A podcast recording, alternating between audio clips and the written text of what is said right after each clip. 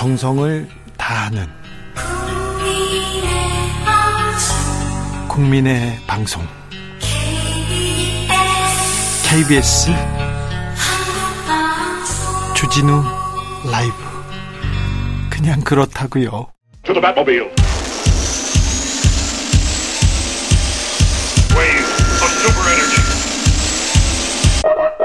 주 기자의 1분 어제 정부 고위 관계자들이 다 모이는 자리가 있었습니다. 김대기 대통령 비서실장이 윤석열 정부 1년을 돌아보면서 우리 사회가 참 병들었구나, 비정상이구나, 많이 느꼈다, 이렇게 말했습니다. 윤석열 정부 2인자가 보는 우리 사회가 병든 이유가 뭘까요? 한번 짚어볼까요? 탈원전 같은 것으로 경제도 활력을 잃고, 국가 부채도 많이 늘고, 가짜 뉴스도 늘었다. 전기가 부족해서 경제가 안 돌아갔다는 건 아닐 테고요. 국가 부채도 가짜 뉴스도 탈원전 때문이라고요. 원전을 없앤 것도 아니고 가동을 막은 것도 아닙니다. 원전보다 친환경 에너지에 중점을 투자. 이렇게 정책 하나 냈는데 이 정책으로 경제 지표가 엉망이고 구멍난 민생 이게 설명이 안 되지 않습니까? 설명이 무리가 있습니다. 대통령 실장 얘기를 좀 더 들어볼까요? 북한 지령을 받은 간첩들이 공적 기관에 스며들고 마약에 어린 고등학생까지도 손을 뻗치는 그런 위험한 상황이 되지 않았나? 이렇게 진단했는데 간첩 때문이라고요? 공직자가 움직이지 않고 마약이 퍼지는 게 간첩 때문이다. 거의 1년 동안 간첩 타령을 하셨는데 타령 그만하시고 이제 간첩 때문에 사회가 병들었으면 실장님 빨리 간첩을 잡으셔야죠. 얼른 안 잡고 뭐 하십니까? 언제까지 탓하실 거예요? 탈원전간 간첩. 없었으면 어쩔 뻔 하셨어요. 설마 이런 소리를 4년 동안 더 하시지는 않겠죠? 그런 같은 인식으로 무너진 법치를 어찌 바로 세우고 시장 경제를 어찌 살려내실지 국민된 한 사람으로서 참 걱정이 큽니다. 주기자의 1분이었습니다. 구름에 빛이 느려지고 린 시간을 거슬러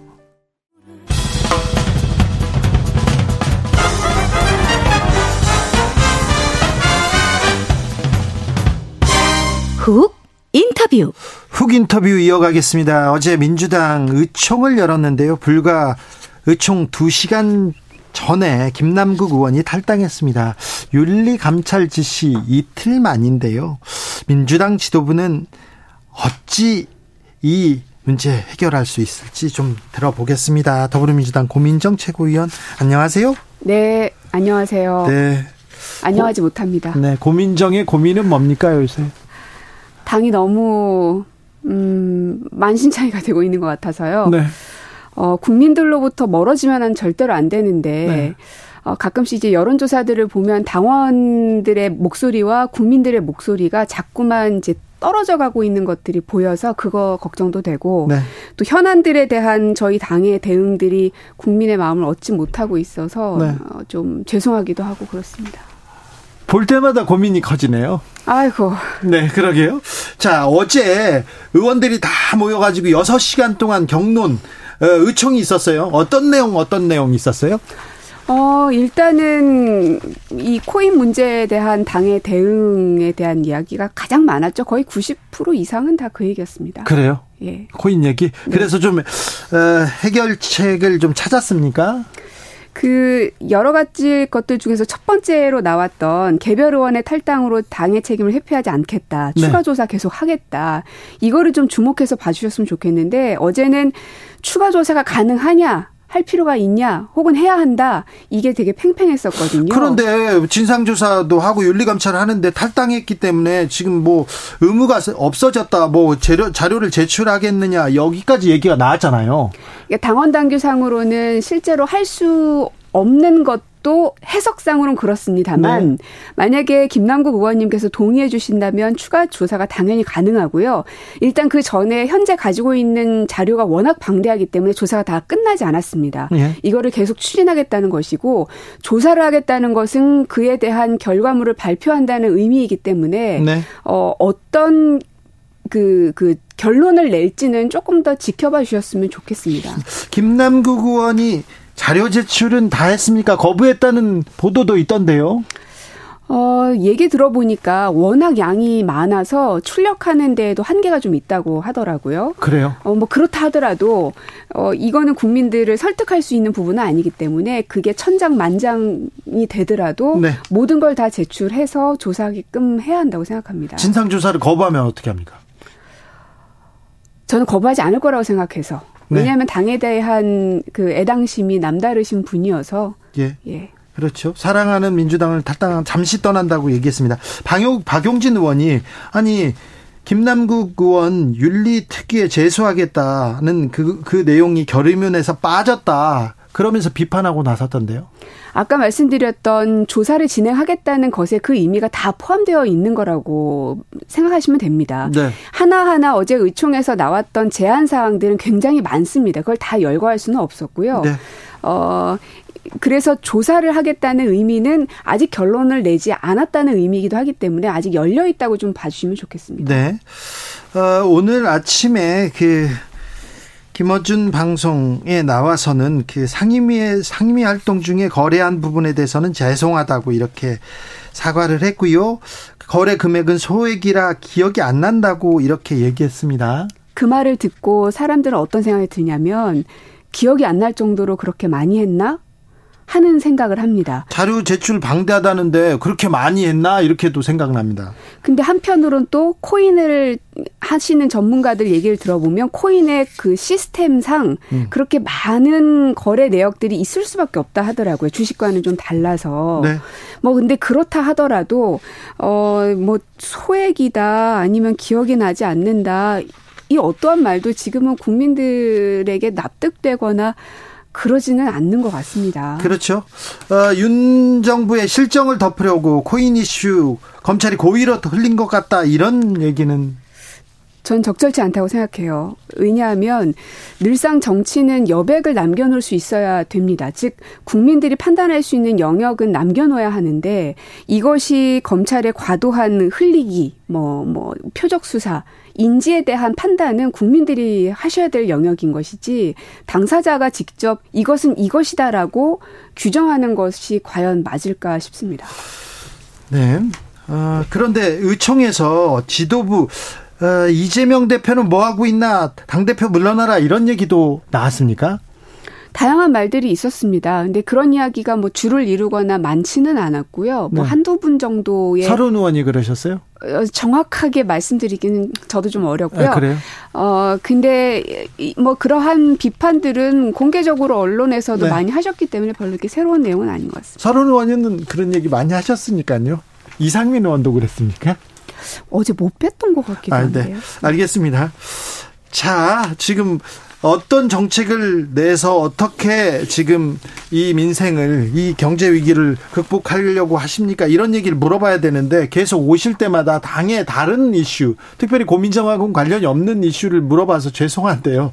그래서 코인 의혹, 돈봉태 의혹, 민주당은 어떻게 해결하고 앞, 앞으로 나갈 겁니까? 어, 윤석열 대통령을 잘 봤으면 좋겠습니다. 네? 우리가 늘 대통령을 비판하는 것에만 머무르지 말고 예. 때로는 반면 교사를 삼아야 될 영역도 있습니다. 예? 대통령에 대해서 가장 많은 지적을 받는 건 잘못한 것에 대해서 인정하지 않고 예. 이건 아닌데 왜 내 말을 안 믿어 하면서 윽박지르고 때로는 고소고발하고 그리고 난 탓하고 예. 여기에 대해서 국민들이 용서하지 않는 거거든요. 대통령의 실수와 부족함에 대해서는 있을 수도 있다. 하지만 거기에 대한 대응에 대해서 국민들이 받아들이지 못하는 겁니다. 그래서 지지율이 떨어진다고 그래요. 보는 겁니다. 국민들 대다수가 대다수가 이게 잘 못하고 있다. 좀 더 잘해라. 이렇게 생각하고 있어요. 네. 근데 대 통령을 보다가도 돈봉투기 터지고 코인 문제가 이렇게 터지지 않습니까? 그래서 윤석열 대통령처럼 하지 않으려는 노력을 민주당이 해야 한다는 겁니다. 네. 윤석열 대통령만 비판할 것이 아니라 예. 그러려면 아니라고 윽박 지르고 남 탓하기 전에 어 때리면 맞고 그러면서도 묵묵히 저희가 할 일들을 최선을 다해서 하면 해야죠, 계속. 결국은 평가받는다고 생각합니다. 근데 민주당이 뭐뭘 하고 있는지 모르겠어요. 뭘 하는지 자, 열심히 하는 내용은 거의 기사에 안 나옵니다. 네. 어, 그런 아쉬움은 있지만 언제까지나 언론 탓만 할 수는 없는 노릇이고요. 네. 하지만 다행히도 일부 언론에서 하는 그 보도대로만 국민들의 여론이 흘러가진 않습니다. 그대로 갔더라면 민주당의 지지율이 이렇게 나오는 거는 불가능하거든요. 네. 그래서 국민들께서도 언론에서 나오는 내용을 있는 그대로 다 받아들이진 않기 때문에 국민들을 믿고 민주당은 좀 나아갔으면 좋겠다는 생각이 좀 듭니다. 그래요? 네. 민주당을 좀 믿어봐야 되는데 계속 왜 민주당에서는 돈봉투 돈봉투 혹은 어떻게 어떻게 되는 겁니까? 오 이번 주에 이번 주에 두 의원들 이렇게 검찰에서 부른다 이런 보도도 있긴 하지만 네. 지금 보면은 약간 그림이 우리는 민주당은 목검을 들고 있고 검찰은 진검을 들고 있는 싸움을 보는 것 같습니다. 네. 정치는 사실 여당과 야당이 서로 싸워야 되는 건데 지금 야당은 검찰하고 싸워야 되는 그것도 목검 대 진검 승부를 해야 되는 상황에 몰려 있습니다. 어, 그러나 저희가 무기를 탓한다고 해서 상황이 달라지지는 않죠. 네. 어, 어떻게 목검을 가지고도 이길 수 있는지에 대한 방안들을 짜내야 되고 그러려면 내부에서 왈가왈부할 시간에 어떻게 하면 우리가 이거를 잘 함께 대처해 나갈 수 있을까를 고민해야 된다고 생각하는데 저는 당이 조금 더 속도감 있고 신속하게 대응해야 되는데 약간 늘 한 박자씩 늦는 것 때문에 결국은 하게 될 거. 조금만 빨리 하면 훨씬 국민들에게 진정성을 어, 인정받을 수 있는데 하는 좀 아쉬움은 듭니다. 민주당도 국민들의 마음을 사지는 못하고 있어요.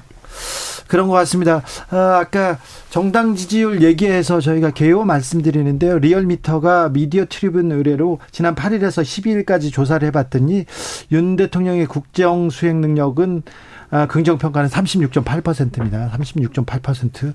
아, 정당 지지율은 또는 국민의힘이 36.3%, 더불어민주당은 47.0%로 집계됐습니다.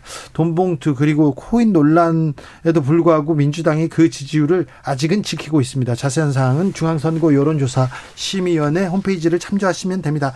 국민들이 네. 민주당한테 기대를 아직도 저버리지는 않고 있는 거예요. 너무 감사한 마음입니다. 하지만 그것에 너무 안주해서는 안 돼요. 좀 두렵게 생각해야 될 것 같아요. 네. 어, 결국 이게 한 달 후에 혹은 총선 때 어떻게 작동될지는 어, 굉장히 지금 떨리는 마음으로 저희는 지켜봐야 되고 네. 그래서 지지율이 떨어지지 않았다고 해서 아, 우리는 대처를 잘한 거야. 혹은 우리는 아무런 문제가 없어라고 하는 순간 어, 국민들로부터 외면받을 거라고 생각하고 한 번 등돌림을 당하게 되면 그거는 다시 복구가 불가능하다고 생각합니다. 네. 지금 윤석열 대통령이 받고 있는 그 지지율이 그걸 그대로 보여준다고 생각해요. 대통령에 대한 무능 그리고 어떤 독단 독선에 대해선 이미 국민들께서 판단을 끝내신 것 같거든요. 그렇죠. 그것과 똑같이 우리는 지금 그 심판을 받고 있는 한 가운데 있다는 겁니다. 그래서 우리가 이 여론조사 한두 개에 대해서 일희일비할 것이 아니라 여기에서 잘 대응을 하면 다시금 신뢰를 얻을 것이고요.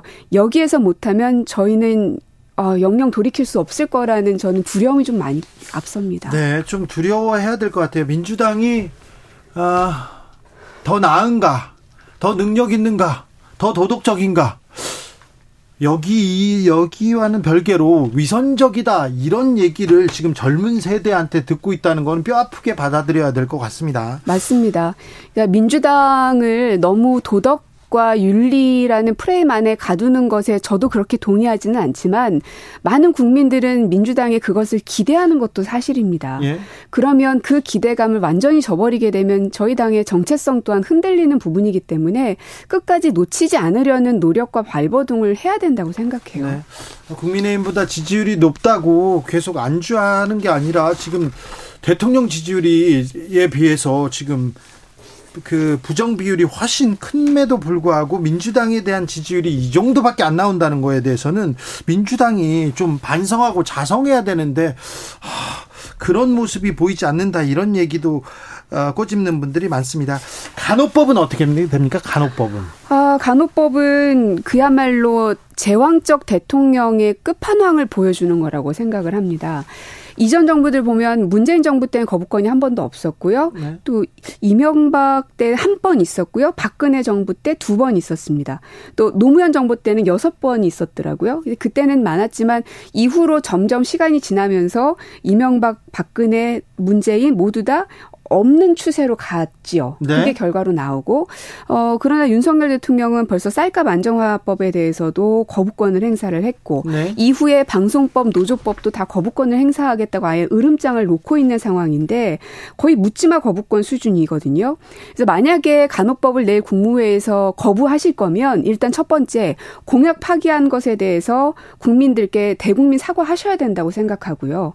두 번째로는 어 국민의 힘은 야당 발 발목 잡기를 여기서는 멈춰 주셨으면 좋겠습니다. 이 간호법만 하더라도 법사위에서 9개월이나 묵혀져 있었거든요. 네. 해결되지 못하고 그 9개월 동안에 왜 협상안과 중재안을 만들지 않고 이제 와가지고 어 뭔가 새로운 걸 하겠다. 그러니 거부권 해야 된다. 이거는 너무 앞뒤가 안 맞지 않습니까? 그래서 무엇이든지 정치는 책임지는 것이니 대통령께서 공약으로 내거셨던 만큼 거부를 하실 거면 일단 거짓말한 것에 대해서는 대국민 사과를 하시는 게 정치적 도의에 맞다고 봅니다. 그렇습니까? 오늘 이명박 대통령이 네. 청계천을 산책했는데 어, 조선일보에 그런 기사가 나왔습니다. 15년 전에 12,000원 주고 산 점퍼 입고 나왔다. 이명박 대통령이 그러는데요. 아유, 이명박 대통령이 양복이요. 그리고 코트 그런 거. 네.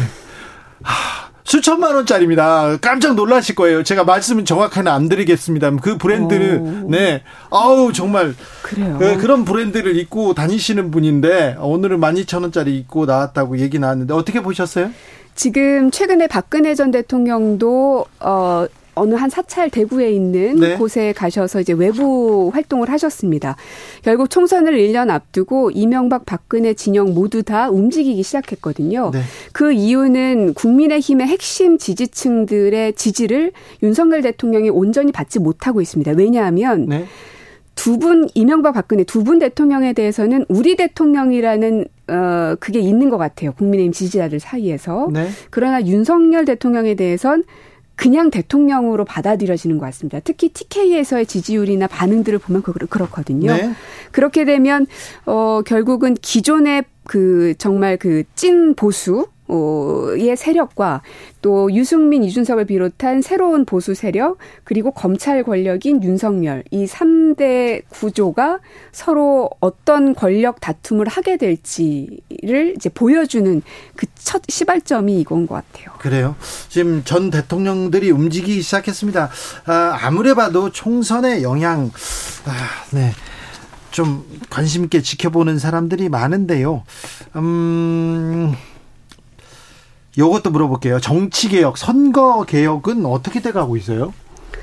어, 얼마 전에 그 여론조사한 거 보니까 어, 구, 여론 국민들이 성 예를 들어서 국회의원 수를 줄여야 된다, 네. 늘려야 된다에 대해서 어, 줄여야 된다가 훨씬 많았었는데 수기 과정을 한 열흘 정도 거치고 나니까 알고 나서 얘기를 해보면 또 다르게 달라지는 그런 예 네. 비례로 네. 비례를 많이 늘려야 되고 의원 정수 자체도 늘려야 되고 그래서 이게 그냥 단순히 언론에서 몇 가지 지적되는 것들만 보고 국민들이 판단하실 게 아니라 온 국민들의 수기 과정 등을 통해서 선거제도는 반드시 개혁되어야 될 과제인 거는 맞는 것 같습니다. 맞는 것 같은데 그럼 민주당이 네. 국민을 위해서 이런 정치 개혁 내 하겠다. 정, 어, 정치인들 국회의원의 특권을 내려놓고 어떻게 국민한테 다가가겠다 이런 얘기를 더 많이 해야 될 거 아니에요. 그런데 그런 목소리는 별로 안 나와요. 어, 굉장히 뜨겁게 논란이 있기도 하거든요. 당내에서도. 네. 당내에서 네. 이견이 있어야 보통 언론에 보도가 나지 않습니까? 네. 근데 희한하게도 정치 선거 개혁에 대해서는 이견이 있음에도 불구하고 이런 건 보도가 잘 안 나더라고요. 네. 그래서 이상할 정도인데 정치부 기자님들께서 좀 관심을 더 많이 가져주셔서 예. 국민들이 아시게끔 좀 해주셨으면 좋겠습니다. 자, 지금 네. 윤석열 대통령이 이재명 민주당 대표는 만나지 않으려고 그래요. 네. 네. 그런데 박강원 원내대표는 만나겠다 이런 얘기도 했습니다. 아, 자, 민주당은 그 이 사항을 어떻게 풀어야 될까요? 협치를 위해서는 어떤 노력을 할까요? 아, 참 아니 이건 대통령께서 풀으셔야 되는 거 아닙니까? 대통령이 풀어야 되죠. 대통령이 가장 그 윗단 위에 있고 네. 대통령이 결정하셔야 될 일인데 우리가 밥 숟가락으로 뜨는 것까지 어떻게 도와드리겠지만 이것까지 또 입에 넣어드려서 그다음 반찬까지 또 만들어 드려야 됩니까? 좀 대통령께서 진짜로 국회라는 존재를 인정을 하신다면 인정 안 하시는 것 같기도 한데 인정하신다면 먼저 좀 풀어주셔야지 이게 실타래가 풀리지. 네. 근데 약간 그냥 꼬인 실타래를 그냥 잘라버리시겠다는 생각인가. 1년 동안 그렇게 돼요. 이렇게 뒤, 돌아 앉아 있었는데 그래서 정치가 실종됐다 협치는 사라졌다 이런 얘기 있었잖아요. 근데 대통령이 돌아 돌아 앉아 있으면 앞으로는 그럼 얘기 안 되는 겁니까? 끝까지 안 할 겁니까? 그래서 풀 수 있는 방법은 청와대 대통령실의 인사 그 저기가 있어야 됩니다. 쇄신이 있어야 됩니다. 네. 왜냐하면 대통령이 어느 날 갑자기 아무런 변화도 없는데 갑자기 만나자고 하기가 아마 뻘쭘할 겁니다. 네. 그러면 인적 구성들을 바꾸게 되면 정무수석, 정무비서관 등등 바뀌면서 이 사람들의 요청으로 인해서 대통령께서 만나시게끔 만들면 만날 명분이 생기게 되죠. 그래서 정무수석, 정무비서관 혹은 공보라인 이런 사람들을 빨리 바꾸셔야 대통령도 숨통이 트인다. 근데 그것도 안 받아들이셔서 안 하실 것 같은데요. 아니 그러면 도대체 뭘 하시겠다는 건가 싶어요. 네. 자, 아까 고민정 의원께서 아 얘기하신 것 중에 국회 정개특위가 한국 리서치에 의뢰해서 시민 참여단 469명 대상으로 조사했습니다. 비례대표를 더 늘려야 한다는 의견이 수기 전에는 1일에서 어, 3일 조사했더니 27%였고요. 수기 후에 13일 조사해봤더니 70%로 43%포인트 증가했습니다. 자세한 사항은 중앙선거 여론조사심의위원회 홈페이지 참조하시면 됩니다. 아, 아 제가 청취자분들께 꼭 한 말씀 드리고 싶은 게 있는데 네. 제가 과방이잖아요. 네. 방심위에서 보니까 요 여론조사 요 내용을 얘기하지 않게 되면은 어 고발 신고 조치가 되게 많이 들어온다고 하더라고요. 다, 른 방송은 안 하고요. 저희 방송은 많이 합니다. 아, 그래서 청취자 음. 여러분들께서 다른 방송들도 좀 들으셔서 그게 보이시거든 신고도 좀 해주시고 아유, 뭐 아유, 그래야 아유, 하지 않을까요? 아니, 그럼 아니요. 뭐 그, 거기까지는 자 그런데요. 과방이잖아요. 네. 과방인데 어, 지금 그 윤 대통령이 예. 방송통신위원장 한상혁 위원장을 면직 처분하시려고 하는 것 같아요. 그리고 또, 어, 저, 언론계는 큰 변화가 온다, 이렇게 어, 얘기하고 예상되고 있는데 어찌 됩니까? 저는 이 정부의 놀라운 것은 너무나 아무렇지도 않게 탄압을 한다는 겁니다. 몰래 하다가 들키거나 어 그러는 척 하다가 들키는 것도 아니고 아주 그냥 대놓고 네. 어, 보니까는 국민의힘에서도 특히 이제 박성중 의원이 많이 하시던데, 어, 패널들의 편파성을 지적하시더라고요. 무엇을 근거로 그렇게 얘기합니까? 저 같은 민주당 의원은 확실히 야당입니다. 야당 성향이죠. 네. 하지만 그냥 대학교 교수님이거나 뭐 어디 어디 언론사 주필이거나 이런 사람들을 어떻게 여당 야당 성향으로 가릅니까? 저는 이거야말로 메카시즘이라고 생각합니다. 언론 탄압의 한 일환으로 볼 수 있어요. 아, 굉장히 위험한 것이고요. 네. 심지어는 방송법에 의하면 편성권은 아주 독립적으로 운영되어야 하게끔 법에 보장되어 있는데 어, 누구를 빼라 마라, 뭐, 누구 진행자를 어떻게 빼라 마라, 이런 것 자체가 법 위반 사항이다. 어, 실제로 그 세월호 당시에도 네. 이정영 홍보수석이 어, 관련해서 법적 조치를 받았던 유죄 판결이 났던 경험이 있습니다. 네. 그거를 모를 리가 없는데도 불구하고 저렇게 하는 걸 보면 정말 무서운 게 아무것도 없구나. 도대체 감당을 어떻게 하려고 저러나 하는 걱정마저 들어요. 그래요? 어, 걱정하는 사람들이 있는데 민주당이 민주당이 더 잘하면 이 걱정이 네. 없어질 텐데 그런 생각도 좀 해봅니다. 죄송합니다. 진짜 저희는 어, 최근에 돈봉투 코인 문제 또 저희가 기민하게 대처하지 못하는 것 이 모든 것들에 대해서 100번이고 1000번이고 죄송하다는 말씀 드리면서 할 수 있는 최대한을 끌어올려야 됩니다. 그거는 저희의 의무라고 생각합니다. 네. 아유, 고민정 최고위원 열심히 하고 있는데 또. 아니요, 더 열심히 해야죠. 어쨌든 네. 지도부가 결정하는 거니까요. 알겠습니다. 여기까지 들을까요? 네. 더불어민주당 고민정 최고위원이었습니다. 네, 고맙습니다. 정치 피로, 사건 사고로 인한 피로, 고달픈 일상에서 오는 피로. 오늘 시사하셨습니까? 경험해 보세요. 들은 날과 안 들은 날의 차이. 여러분의 피로를 날려줄 저녁 한 끼 시사 추진우 라이브